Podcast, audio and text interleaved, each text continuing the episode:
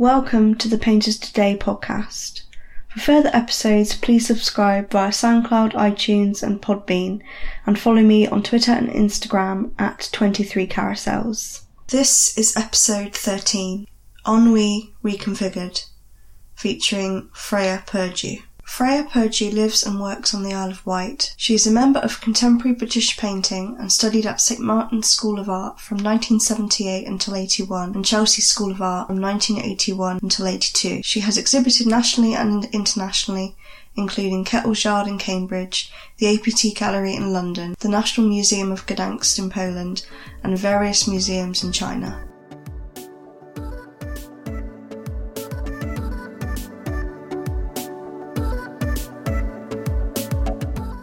Hello, Lucy. How are nice you? to see you. Nice Good. to see you. Nice Thank to see you. Very. Um, you're preparing for your upcoming show, Ennui Refigured, um, and you're you've almost finished the prep for that, haven't you? Yes, yes. Painting's been a bit delayed, but um, they're finally just about finished. I'm delighted to say so. And that's a, a, a two-person show. Uh, you and Maris von Brush. Yes.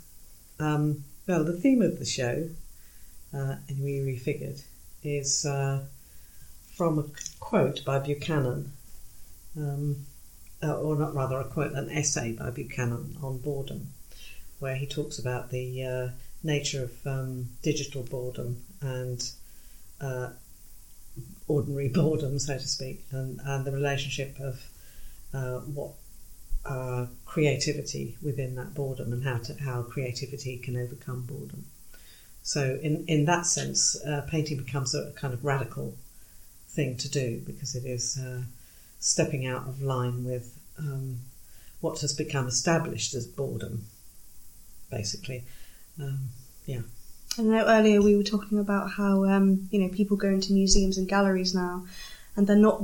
A lot of people don't pay attention to um, to the paintings or you know to, to art, and they get bored very quickly. Um, get, and I think that's something else that's um, it not influenced the show, but it, it certainly forms forms part of it. I think. Yes, I think so. The um, the fact that that people uh, these days spend so much time on their mobile phones and the reduction of attention span um, comes straight from that uh, court, really. Um, and I think reduction of attention span means that people find it difficult to look at something that requires time. Um, and so painting is in in a, in a way um, that's why painting can be seen today as being kind of radical because it is it requires time to look at it and um, i if one goes into a gallery and just takes a photograph of something then in a way that defeats the ho- whole object of the painting but, um, because well as we know when we go around galleries today people are doing that all the time. They don't really stop and look at the painting and stop and look at what is in front of them. They're so busy recording it in some way, and then presumably looking at something which is, you know, uh, five foot by four foot or whatever size it is, um, you know, on their mobile phones. Uh, and really, then it's only become a light graphic image, and that the whole uh, purpose and uh, power of the painting is lost because the image is reduced so much in size, and because of that. Um, so it's a it's a sort of there's a kind of reverie of sadness in in in that, you know. Um, but uh, you know, it was just you know, Marius and I had discussed that that might be a good idea for a show, and and so that's where we started from really, and we named the show that, and well, it remains to be seen. Yeah, and that idea of you know looking closely at painting and um, and taking your time and figuring things out uh, has played um, quite a large part in your practice. I think over over quite a long period of time. Yes, I can't remember who, who it was who said that paintings take time and then therefore they take time to look at, you know, and uh, I can't remember who said that, but anyway, it was it was one of those things that's quite striking, really. Um, it, it's an important thing. I mean, I, I think the the nature of art making can be anything anybody wants it to be, really, and uh, the tradition of painting um, has kind of slipped to the to one side in a way um, during the sort of uprising of, of the, the use of digital media and stuff, and, and in a sense, quite rightly, because of uh, the nature of something new coming forward. But uh, when things begin to settle and the ground begins to settle, so to speak, you do get things then start to appear in their own uh, with their own levels and, and qualities. And um, you know, painting is something that is is has been much more coming to the fore of, of recent times.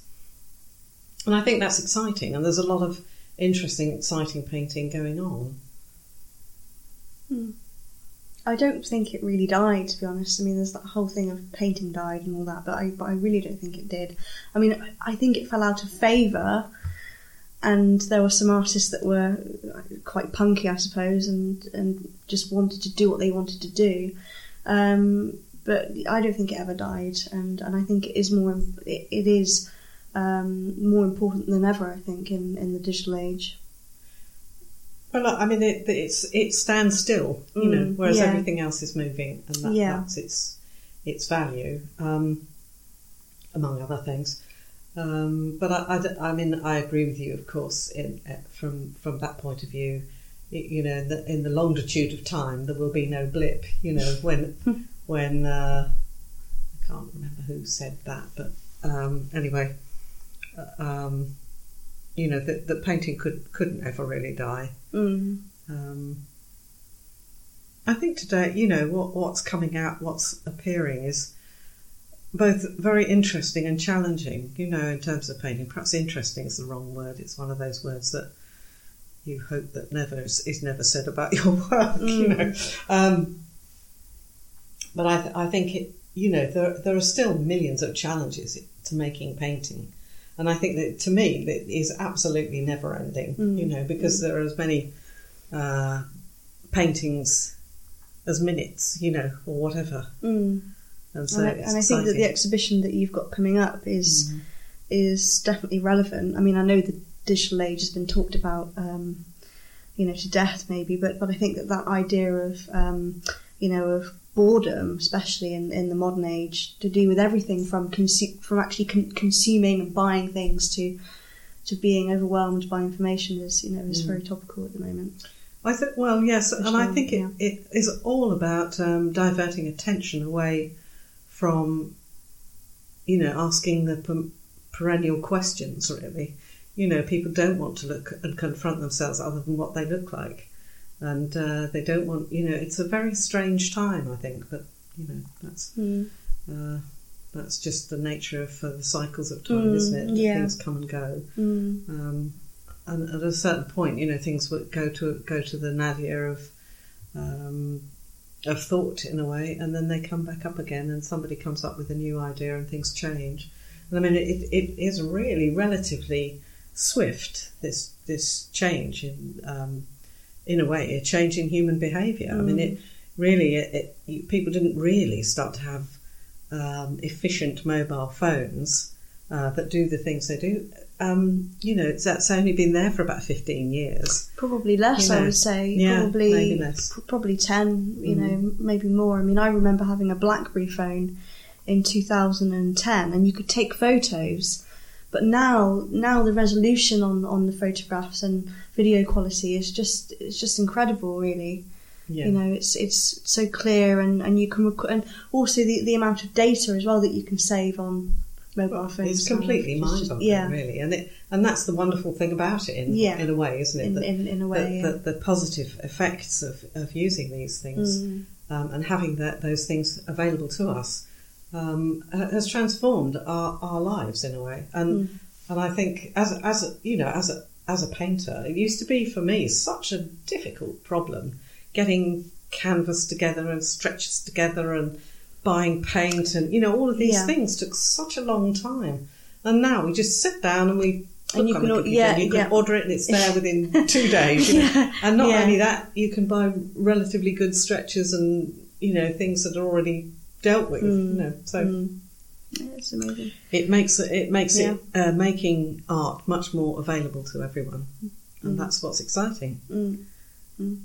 And how has your your practice Um, has your practice shifted in any way? I should just I should just just say that me and Freya curated a show together, um, Colour a Kind of Bliss, a couple of years ago, and Freya showed two paintings in that show.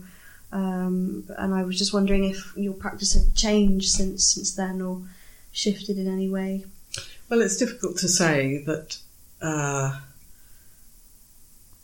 the, the, in the sort of evolution of one's work within such a short period of time that there would there'd be massive and radical changes. Um, there have been points in my painting career when there have been big radical changes, um, but uh, at the moment, uh, and now I think I'm quite settled in a way, in the way that I go about making work. So um, I have a few sort of constant themes which are going on um, although you know the translation of those themes in a way um, can end up looking like anything. You know, so I feel, although of course I have my own language which I've developed, and that and thing and uh, um, hidden rules, I suppose, which I stick, which I don't necessarily stick within, but I they they are the bound of the work in a way, and that's to do with my the way that I think, the way that I like to make color, how, use colour, how I want to, you know, the, those sorts of things which, um, in a way, describe your individual practice. Uh, when when you look at the work, it's um, every painting is radically different from another. Mm. You know, so one might be, um, you know, look like look like a drawing, um, or or one may uh, look very he- be heavily painted, very painterly one may be just very uh, sparsely rubbed with paint. You know, so so the variety that I feel now.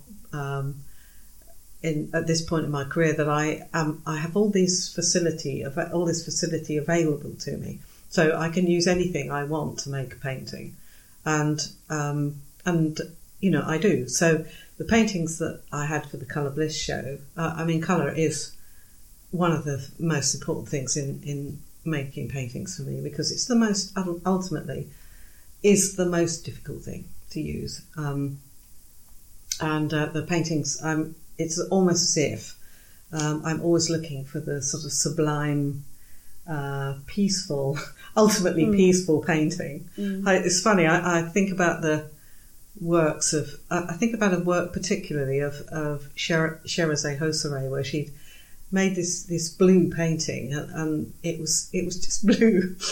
And I remember thinking, God, you know, that is so wonderful. Um, and I guess the uh, paintings of um, Brice Marden, you know, that, that were in the Gagosian last year, um, they they were just so sublime, you know. And in a way, I you know that I aspire to.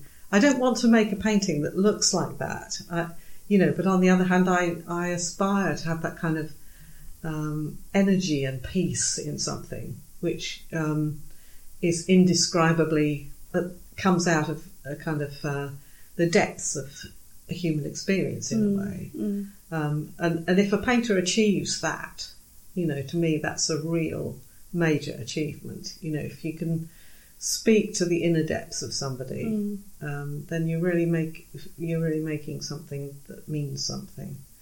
And I don't know if any of my paintings ever do that, but I um, would hope some do a little bit. You know? mm. Yeah, and maybe it's such a grand mm. aspiration. I don't know, but and maybe you know all painters. Uh, you know, would in one sense dismiss mm. that, the possibility of actually doing that, but I, I don't know. Mm. You know and to kind of get into that inner, um, you know, the inner depths, if you like, you you tend to use uh, sources from all sorts of different things, don't you? From philosophy to uh, classical themes in painting to ancient cultures. Um, I know that you've been to India. Uh, when was it? 1990, I think you said. Yeah, yeah. Yes, I, I think I think just as any painting technique is available to one, any human resource um, is available to us, and and, and as it, well as far as it's available to us, you know. So the the experience, the, the watching something on the television or the um, ancient object in in the museum, uh, or standing in a remote site where things that people have lived before, or what whatever you know, mm. wherever you contact that element of energy and life force, I think for me is pertinent. Therefore, uh, you know, a painting can come from any of those things, and um, there there is a there is a sense that every human civilization and every human um, creation has its own vibrational song in it, and that's something that really, really, I think is so amazing. Um, and if you listen quietly to whilst you look at something, you you can pick that up, you know, and um, that's often the source of a painting paintings for me. Um, you know, so so although I don't actually paint landscapes, I might actually be um, putting my consciousness, you know, standing in a place where I've been or where I've seen somebody a photograph of, you know, because that's the advantage of that, um, and just staring at what's around, you know, and feeling what's around, and and the paintings come out of that kind of thing. Mm. So there's a range of sources Yeah, in terms of yeah. that, you know. I mean, there's one painting that I really love in your studio at the moment, uh, and I forget the title, but it's uh, it's rectangle and it's got kind of beads kind of going up from from from the root of the earth, or that's what it looks like. Yeah, it's kaipu, kaipu. Kaipu, kaipu, with Yeah. um, sort of checkered, uh, like a checkered uh, rectangle at the top. Um, could you talk a bit about that painting? Yeah, that well, that's that's al- that's almost the most recent painting I've actually finished.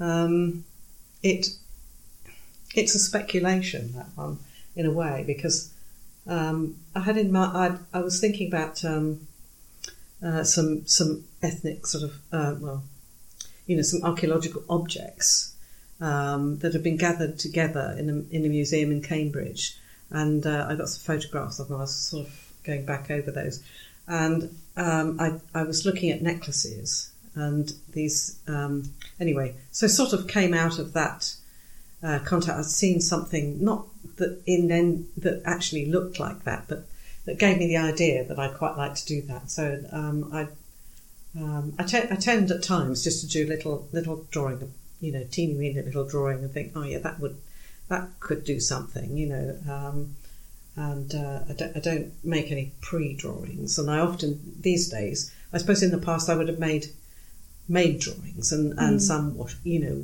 color works and things to, to explore the idea, but but now I, I feel confident enough just to go straight into the painting and just do it. You know. Wow, yeah. So I feel I haven't got a bridge to climb, uh, Yeah. you know, to cross before I get to that. Mm. And working directly. Anyway, I, I started painting and I put the beads on Mm. on the painting, and I realised I had sort of neck-like shape on it, and, and so um, I carried on from there. And, that, and I got the kind of basic colours on the dark dark blue and Mm. um, alizarin, alizarin crimson and stuff on there, and um, and then I and then I, I found this article in in the New Scientist about the Incas, and uh, it was talking about their la- their language, their the, the fact that they didn't have a written language, um, and that the uh, that their method of recording uh, things was on on on bits of st- on knots on bits of string, which looked like beads, and they've got they've got them arranged in necklaces. So I looked up the images, of course, and arranged in kind of necklaces where, where clearly they were probably worn or, or something. I don't don't really know um, whether they were tied around a pole. Maybe I don't I don't know. But um, anyway, that that was that was like um, a way suddenly of kind of locating this painting because it had an atmosphere which I didn't really know. And um, when I read this article, I was so inspired that I thought I'll go and find a really nice book. And I and I found a fantastic book on the Incas and started to read it. And I realised that these people were so um, advanced.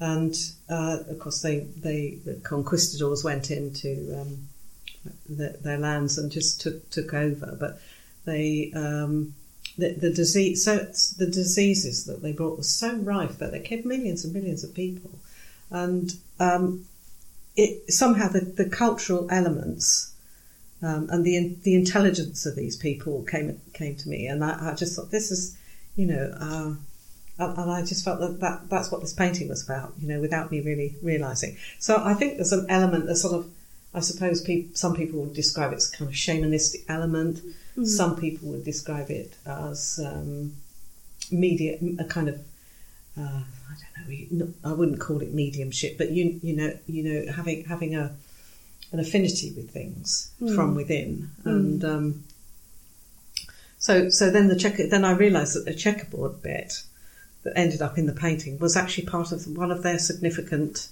uh, patterns which they used on their dress wear and stuff and their ritual wear. So that it couldn't have all fit anyway, it fitted together like that. Anyway, in the end, Yeah. it's just a painting, but it, and it really doesn't matter if those things uh, um, remind anybody of that. But it that's how that's how my paintings tend to evolve out of this um, this kind of process.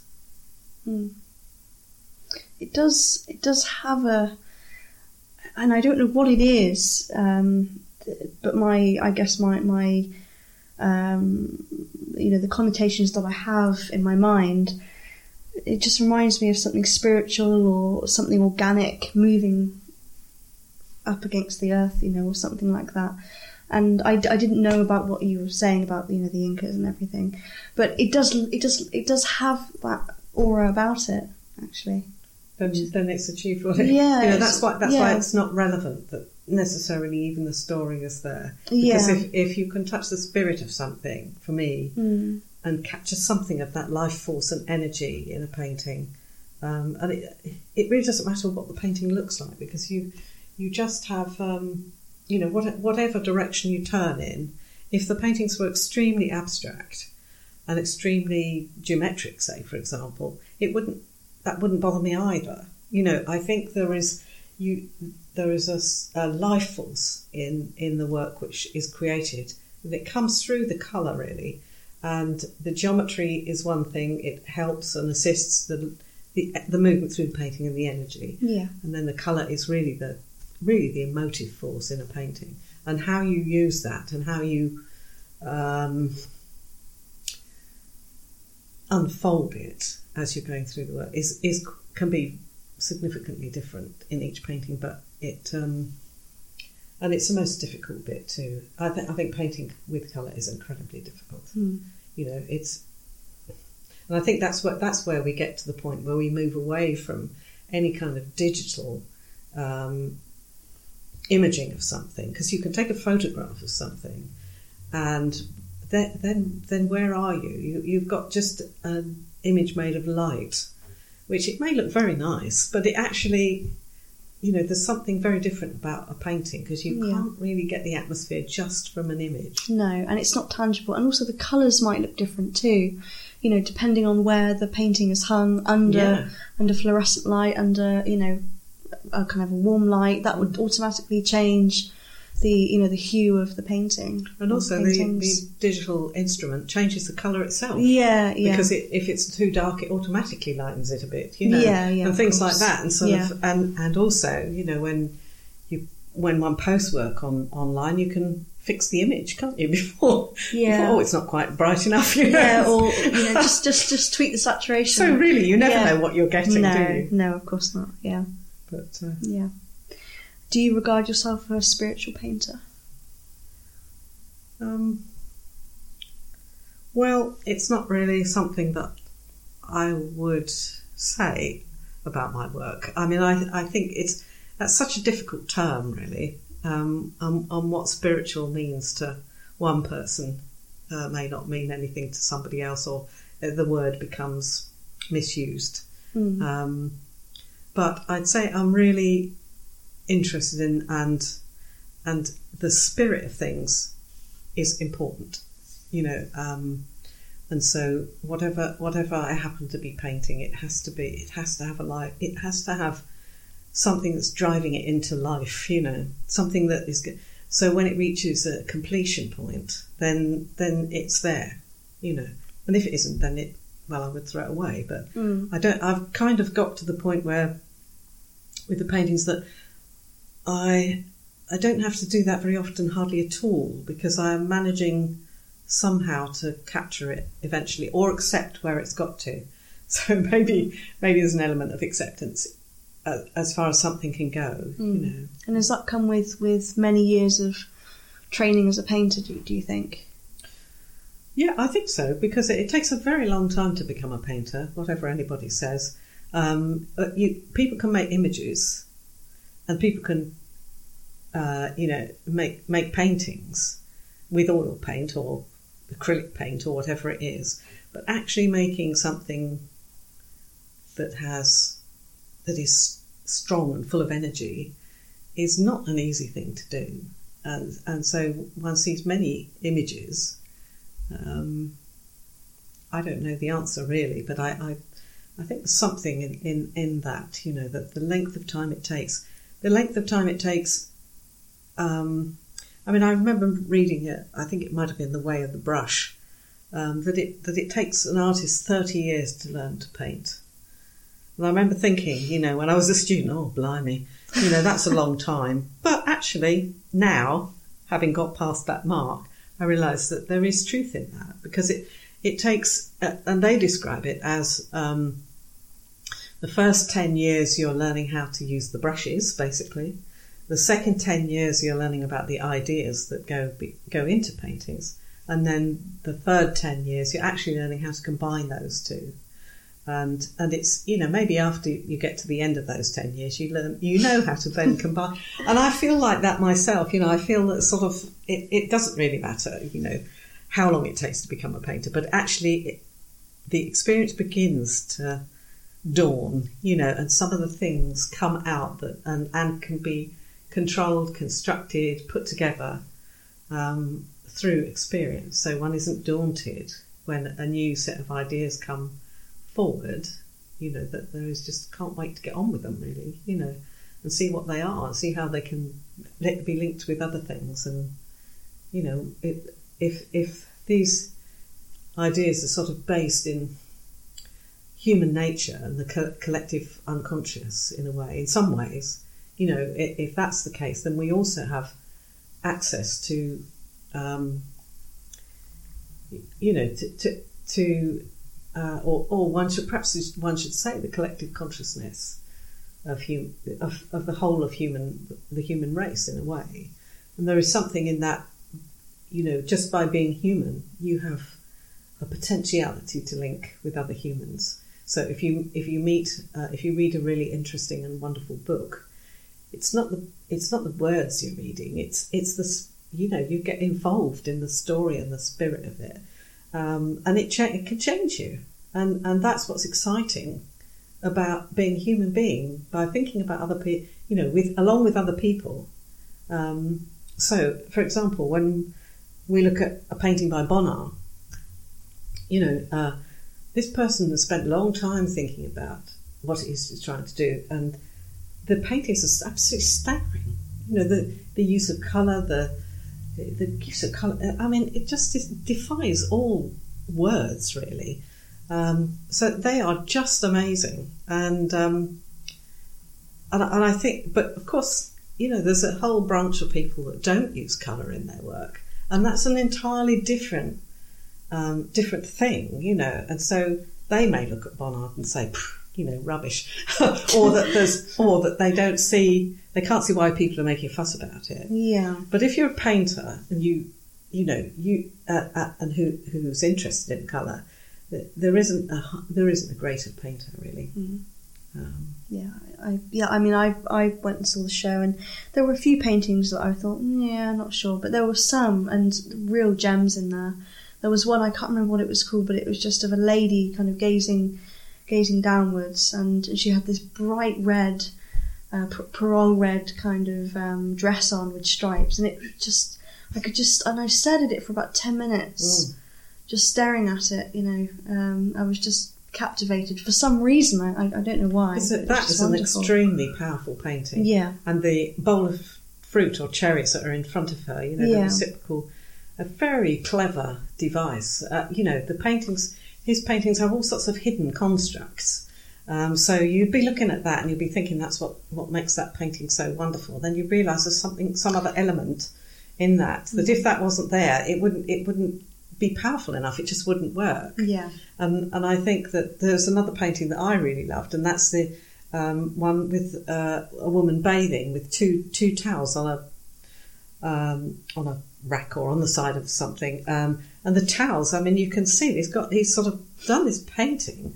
And uh, the towels got obsessed with these wonderful ta- the Yeah. colours in these towels. Yeah, And because you, 'cause you look at, you can't help but look at the towels as being the most important things. But then you realise there is this painting somehow is also the rest of the canvas. And uh, there's these incredible tiles. Uh, there's a bath, and um, I guess it's marked is leaning against this bath, you know. But the bath is much bigger than it's possible to imagine the bath to be.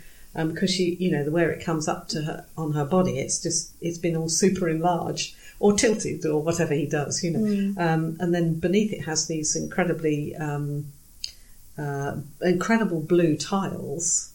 Um, I'm not sure which blue are they. Are they, are they ultramarine, yeah, they're uh, deep, ultra, you know, used quite thickly, so yeah. it, it's given a, a really deep ultramarine blue, and then up just above her head, are, two or three little sort of diamonds of of the the same ultramarine blue, and it's Mm, it's gorgeous, yeah. You know how well, you know, one one is in a state of wonder about decisions like that. Mm. You know that an artist can make. And that's another thing, really, about painting. It's incredibly difficult to make decisions Yeah. you know, if, if people could make decisions about their work, um, I mean, if you if you stick with it in a certain sort of format, then you then you the decisions about the structure are made, you know. But if you decide you're you have to find that every time, um, then then that's a real challenge, and it's about the decision making is is uh, I think uh, along with the colour is the most difficult thing to Mm. in a painting really structure. One, one painting I really like of yours uh, is called Quercus, uh, which I really like. And um, yeah, could you could you talk about that particular one, Quercus? well, Quercus, well, obviously it, it means oak tree. Um, and I was, uh, I came across these images of the oldest trees in the world. And uh, I, I just, I've got to make a painting about, about this, you know, somehow. And, uh, you know, the, it, it's very difficult to think about that, you know, how, how you might do, because without making it so obvious that it's going to be a tree, you know. But I, I started out with this uh, idea of a sort of mass, um, and and then I thought, no, I'm going to put a grid on that because uh, you know, um, no, or maybe I started out with a grid. I must have started out with a grid actually, and then put the uh, put the tree in because the the grid is. Uh, ended up being something else in a way because it uh, it is neg- it's a negative uh, space so to speak. It's um, the grid is is painted on first and then it's preserved throughout the painting. So um, it isn't painted on again, you know. So it has this sort of green grid on it, and, and these. Uh, and I had in mind when I first started that painting, it was going to be all crusty and sort of, but it never quite made it to that. Um, but uh, I, I also then was starting to look at other images of uh, of uh, trees, and I found this beautiful um, image from, on a Persian miniature of a tree with these sort of uh, coloured shapes on it, and just all the trunk of the tree was covered in these coloured shapes. And I thought, that's what I need. and so, um, so then that's how it got. That's how it got structured, and, and I had the sense of, and it's painted as though it's all moving from um, a sort of central point. The paint that you can't really see unless you get right up to the painting, um, but the brushstrokes move out from sort of a line that goes across the middle of the painting. So it all moves out like that, Down. up and up and down. Mm-mm. If you see what I mean, Yeah. if that makes any sense. Yeah, yeah. And the other one, which I've forgotten the name, I mean, it does look quite um, Bonnard Bonnard-esque. Um, and we were talking earlier. You were saying it was inspired by um, dust. The, the Oh, that's the one that was yes on the wall in the studio. yeah, on the wall in the studio. Yeah. Uh, that one. As Yes, I. Well, I was just describing the, the method of making paintings because, in a way, um, as I as I was saying before, you know, it can come from any any image or any starting point because that's what I allow myself. It comes from anything that I have, you know, feel is strong, you know, strong sort of pull towards. Um, so uh, that that painting started out from um, images that I saw of uh, the bombing in, in Syria, and there were just te- television images where there were all these sort of uh, clouds of, of sort of um, pinky grey dust, and and of course it's only a flash on the television for a minute or two. But that was quite enough for me to think, oh, I need to start from there. You know, I need to start from that point and try and see if I can pull something out of that.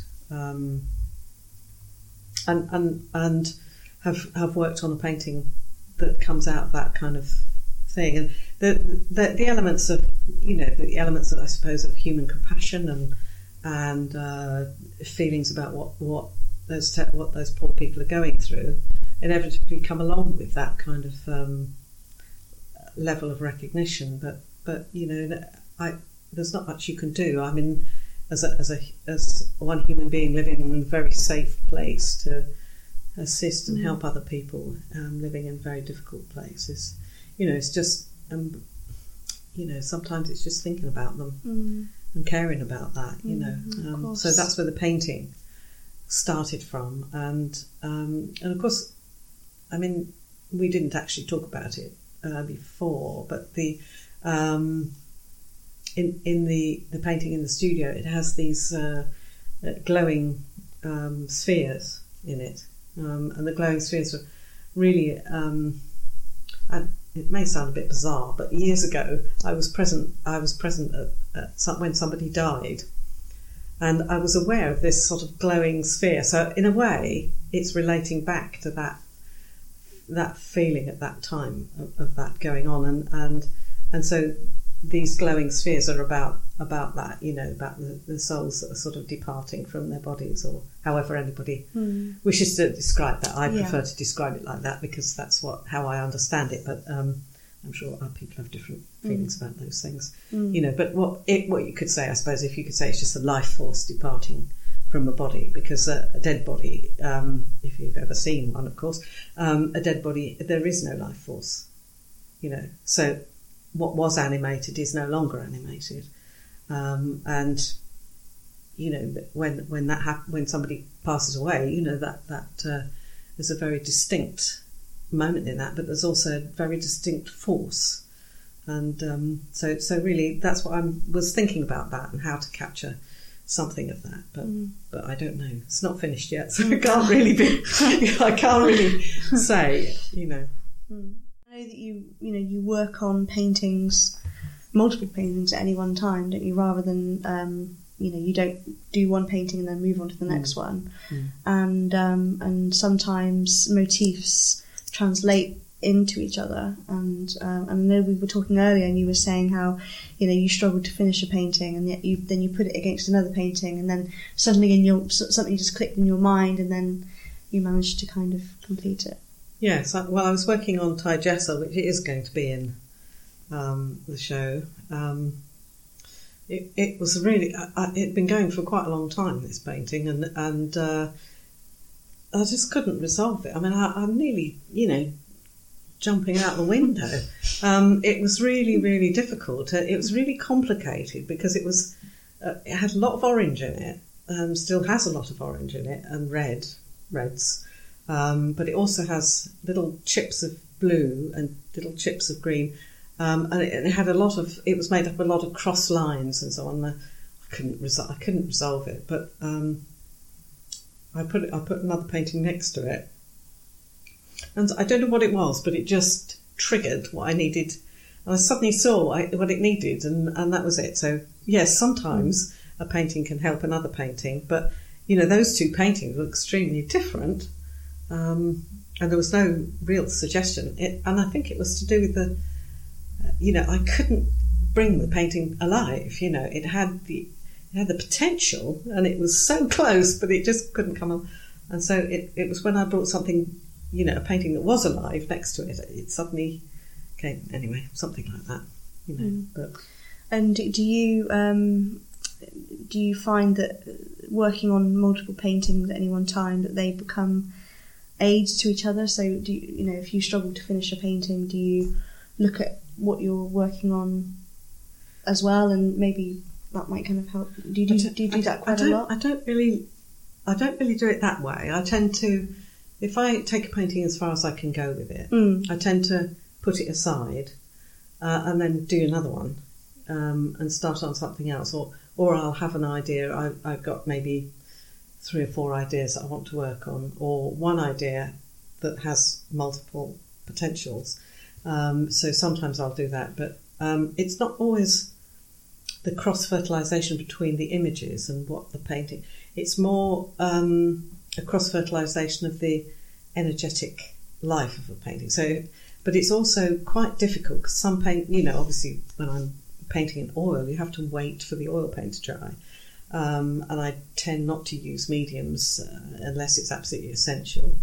Um, so there's this process of having to wait for a painting to, to come through its um, initial sort of stages, and and that's quite nice because it allows a kind of reflective process, and and uh, you know sometimes I've got I start a lot of paintings because I get very excited about starting new painting, and and then I've got so many started paintings around, I haven't got a clue how to move on, you know, and I um, and and I have to put them away, and Mm. and and you know, and some I can't resolve um, uh, immediately, and some I just need months and months and months, and some I come back a year or two later and think, oh, right now I've got it now, you know, but I couldn't see it at the time, and um, I don't know if it's doing another painting or doing another painting that's actually influencing that. Mm. I think it it because I don't feel that I'm at a loss when I put a painting aside. I just think I can't finish it because I don't know what comes next. So maybe that is at a loss. I don't know, but um, you know, if I if there's something else I can carry on with, and then it's almost as if a painting kind of suddenly locks into place, and it's a matter then of carrying it out. Once it once a painting reaches that point, then I know that I can finish the painting, um, and and I know I know what I've got to do to it, and it, it was like the Taijasa one that I was just saying about. You know, I could not resolve this. I was doing all sorts of things to it to try and uh, find it, but suddenly that moment I could see it, and and okay, there's a bit more work to do to it, and but it's all I now know how it's going to be resolved. Um, and, and that's always a great moment in a in a painting, and I think I think that one in the time of blood uh, was was definitely like that. I'd been working on that one. I started that one uh, when when the um, when the Libyan war broke out. You know, there was suddenly unrest in uh, uh, in that part of the world, and it, and it was sort of, you know, and I, I was kind of lamenting because at that up until that point, there was the, the, the sort of peace in the world was more dominant than the war and human aggression. That's only my perception, I have to say. It's probably not true. Um, but it was suddenly that whole area, all those countries, was suddenly reaching a kind of disruption. And I and I was thinking about the um, the nature of war and what that means and how that's been um, evidenced throughout history. You know, and how artifacts have been found and uh, bits and pieces. So that's why that that painting is full of artifacts and images and bits and pieces of things because it's a, it's about things that are, exist either perhaps below the ground or above the ground or are revealed by the winds, uh, you know, um, and then and then it suddenly reached a, a, moment. You know, I got these all these sort of objects I couldn't resolve. So the and it suddenly reached a moment when these sort of um, diamonds appeared on the painting, and and I thought, ah, oh, that's it. You know, I've got it. It's that, it's that sort of Arabian chant you know, and that's how the painting got made, as this chant going through my mind, and I just, you know, painted it. It took ages because how, it was how long did detailed. it? how long did it take to I don't, I don't know. I, I mean, it was it was probably a period of about three years. Wow. Not not when I was actually Yeah. physically working on it, Yeah. but it, it took that long to come to fruition. yeah. To, to resolve. But yeah. you know, once it reaches that point, it's so exciting because it's Mm. like, oh no, I'm, it's all Mm, going to mm. coming to an end, you know, Mm. and it's, uh, and then I've got it, you know, Mm, and then there it is, mm, and mm. I can, you know, um, as I don't sell much work, I think that's quite nice, really, because I can hold on to them for longer, you know, they're mine, my brushes. and, and you don't work in series, do you? You, you work. They're they're not named like like I don't know. A series or B series, they're they're all just paintings. Well, as you said before, sense. there there are relationships, Yeah, um, yeah. and there are recurring themes and Mm, thoughts yeah. and images. Mm. Um, and and that's absolutely fine. But I I don't want to work in in series now, but I have done in the past. I've worked in in in series of perhaps more abstract works. Because at one time I was very interested in the idea of actually um, uh, creating, uh, you know, what what the first idea of an image would look, of of anything would look like. So um, I ended up with these sort of um, very simple forms, and I made a, a, a series, series, several series of paintings about these kind of simple forms, what a what a concept might, how how an idea might unfold into towards material existence, you know. So it was all a bit highfalutin, but anyway, it was um, it was a period of time after I came back from India that I did those because um, when I went to, before I went to India, I was I was um, involved in these kind of, um, more figurative paintings, really, um, with actual figures in, which was really unusual for me. But I was kind of uh, influenced by painters like Mimmo Paladino um, and uh, that kind of raw energy, how you express that raw energy. Um, so I, I, I, did these sort of uh, figurative paintings. Um, there was a lot going on in the 80s, and that's when they were painted, uh, towards the end of the 80s. Uh, and then when I went to India, I realised that, I don't know why, but you know, in India, all the temples, um, they have absolutely no images in the inner sanctum. The outside of the temples are covered in images and shapes and forms of all kinds and all natures, and some painted, some beautiful, carved in stone. You know that is absolutely fabulous. But inside, in the inner sanctum, it's empty, and um, the structuring of the structuring of that. I, when I came back, I just thought, no, I'm never going to paint another uh, figurative image because I didn't. I felt that I was. I'd sort of been liberated. I didn't really have to do that. I thought so much activity in the world, so many people, so many things going on, so much you could um, illustrate, if you like, in some way. And and uh, that's not to decry figurative painting in that in that form, but it, you know, there are things about about that that are limited, which I'm I'm I'm not really prepared to accept those limitations. And so I, I started working on this series, these paintings in series. Um, and then I had a break uh, of about 10 years when I wasn't painting. I was working in London um, at the University of the Arts, and things were very hectic, and, and I was so busy I couldn't couldn't do it. So um, anyway, when I retired from that, uh, I just started painting again, and I thought, well, I, I'm going to I'm going to gather all my my knowledge and experience and bring that back to, to painting and see what happens, you know, and, and take risks. And, and every painting is a risk, and I love that. You know, it's it's it doesn't matter. You know, there is no way you can't go in a way in painting. You can make anything you like. and this painting behind us here as well. This, this has more of an African feel to it, Freya. This one behind you. Yeah. Um, is that is that correct or? Yeah, it oh, is, it- yeah. yeah, It's called. It's it's actually called Song of Malika, Oh, okay. and Malika. The the word Malika means love, and uh, yeah, it's it's it's a very different painting again, um, but it uh, it it it I've at that time when I was working on that painting, I, I felt as if um, as if somebody was calling to me, and I know that may sound a bit odd, but um, it, it was as if somebody was calling interiorly to me, and somebody who couldn't actually make a painting but actually wanted to.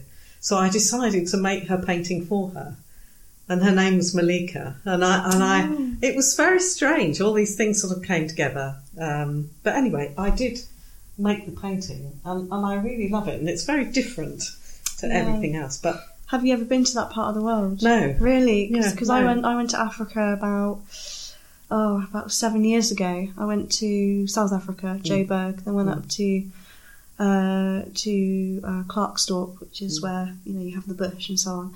And over to Zambia. So I and and I do see you know I do, I do recognise a lot of the colours, a lot of the motifs. You know the sort of um, shield Hmm. shapes and forms and um, yeah. So it's almost as if you've been there. It's really, Yeah. Well, it's, it's, really, it- yeah, you don't just need to go to a place to have, Yeah. have a, a, an affinity with Yeah, it. I don't think necessarily, Mm-mm. but um, I absolutely, you know, I just it just happened. This painting. Uh, the only thing, my only disappointment about it is that the shields were meant to sort of glow more. Oh yeah, and and the, the the auras around them, so to speak. Were, I was intending that, but in the end, I hmm. I thought that's all right. I, hmm. it, it sort of ended up all right, hmm. but and I hope that when I do the show in the the new cut, I'll put paintings like that in Mm. because it'll be an opportunity when I do a solo show to to really show what I've been up to, you know, yeah. which is all hidden really. yeah. Do you think you'll do like a retrospective kind of show then?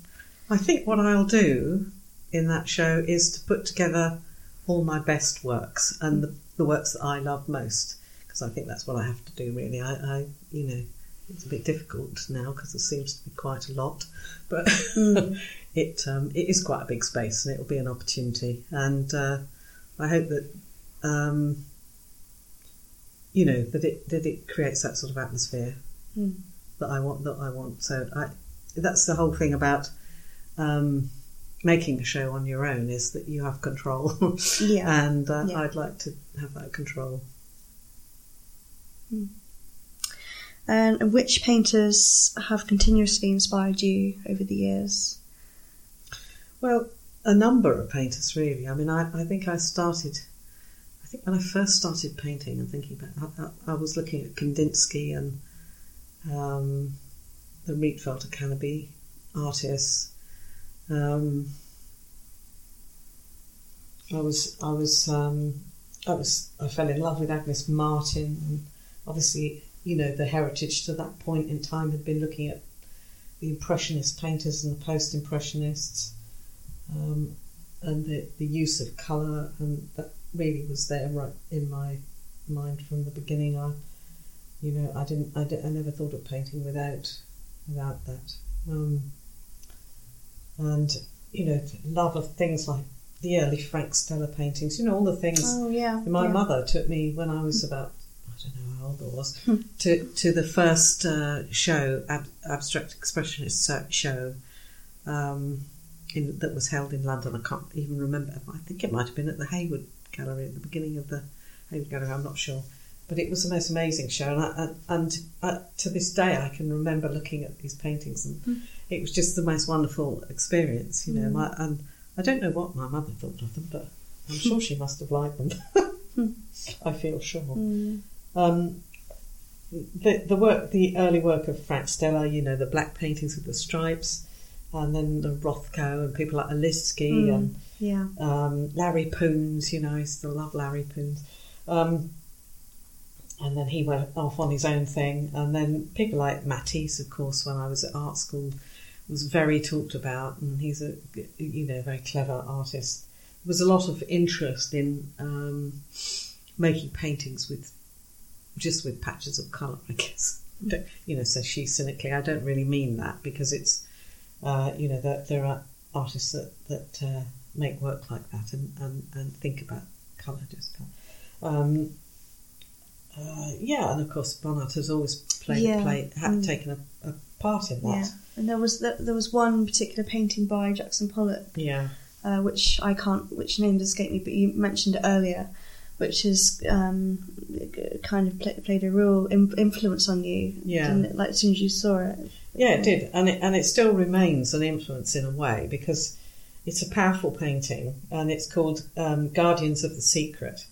Not only is the title very evocative, Mm, yeah. um, the painting itself was it was like a liberation to me because um, although I've been floating along with these wonderful abstract paintings and thinking about the the uh, notions of, of, of color paintings and, and the power of uh, color to have an effect on people. Um, these images of Jackson Pollock also tied together um, something that was really important to me, and that was the the use of imagery and the use of these uh, imagery to, to get to know who you are.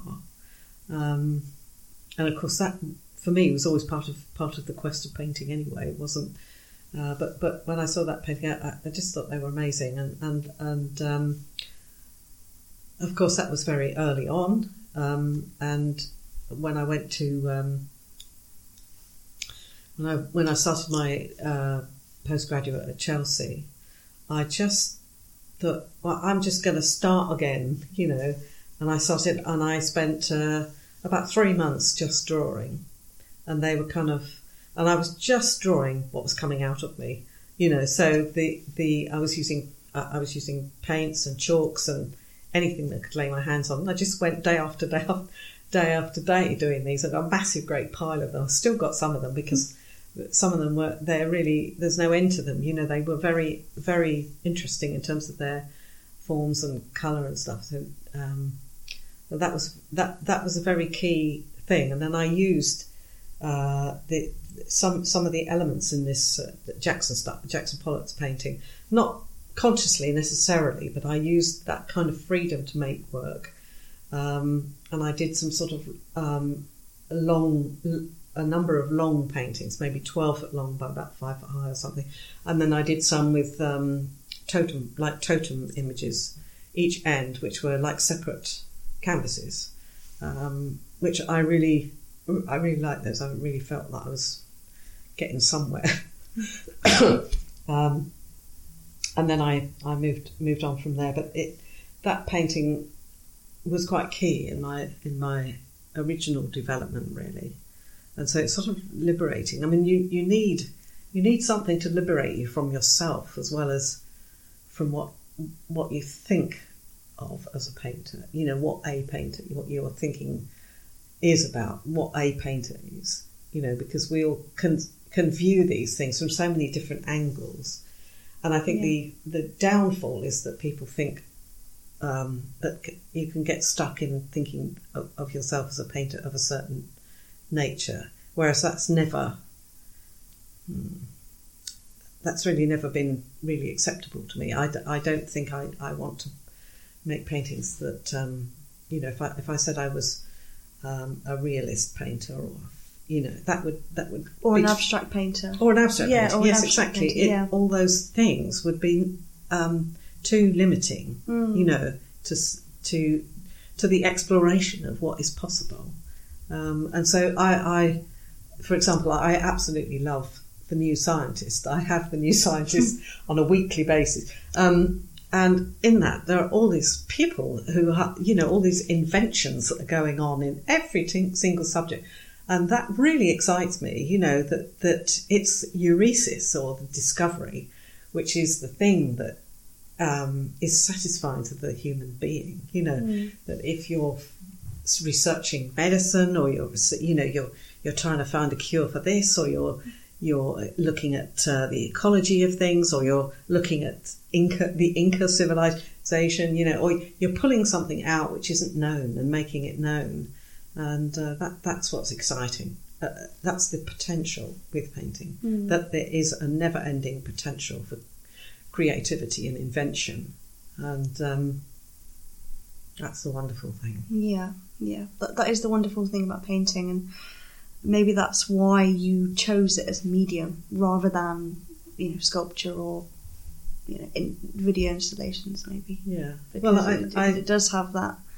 I don't know. There's something about painting, and I, and I can't put my finger on it, but to me, it does have that. Um, I think yeah. when I was doing my foundation course, I made that. It was a very conscious decision, actually. I loved sculpture, and I have made uh, carvings and pieces of stone. Mm. Um, all, all, you know, I, I, really love doing that too. But um, you know, it's really hard to hard to do that. Physically hard, mm. um, but it's also um, it's you know it's not it's not my thing. I I, don't, I want the freedom because with a painting you you you if you want to you can create endless space, you know, and you can have objects standing in endless space um, uh, or you, you know, uh, I was also very interested in ceramics, and I really wanted to do that. But um, in the end, I realised it's so too far too limited um, that I would find myself extremely frustrated after five minutes, and that painting yeah. had this potential. Yeah. And I, uh,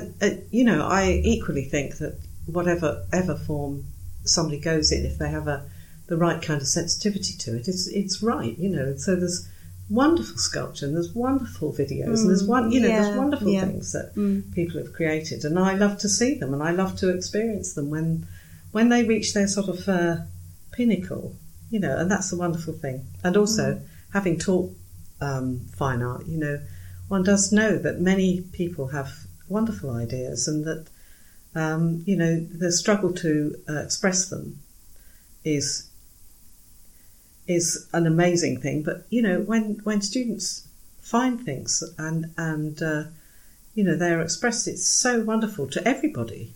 You know, um, but I guess you know beyond studentship, maybe one's always a student in one way. But um, um, Do you think that you're always learning and that you will always continue to learn, like throughout, you know, for the I rest, don't. I don't. I think of your time? as there is no end to invention, there is no end to learning. You Mm. know the that the potentiality uh, for visual exploration, as far as I can see, is completely and utterly limitless. Mm. I mean, you know, we've only got to look at our sort of uh, space exploration to realise Yeah, that, you yeah, know, okay, yeah. you know, or the exploration into the smallest particles. You know, you've got this Amazing. this exploration going on Mm. everywhere, and that's why you can't limit. That's why I could never limit what I'm doing. If I want to, you know, paint a quark, which of course being a, a completely impossible thing to do, but you know, it's it's that sort of thing. I don't I don't want to think that I couldn't do that, or that I couldn't paint, you know, a spaceship landing on a on the moon or something. You know, uh, I mean, it it it should all be available. Wonderful. Thank you so much, Freya. Um, and just to just to ask, uh, when does your when does your show open at the APT Gallery? The show opens at the APT on the 14th of March Mhm. and is runs until the 31st of March, so three weeks. Great, lovely. Well, please send me an invite, and yeah. I will do. All right. Thanks, Freya. Thank you. Thank you.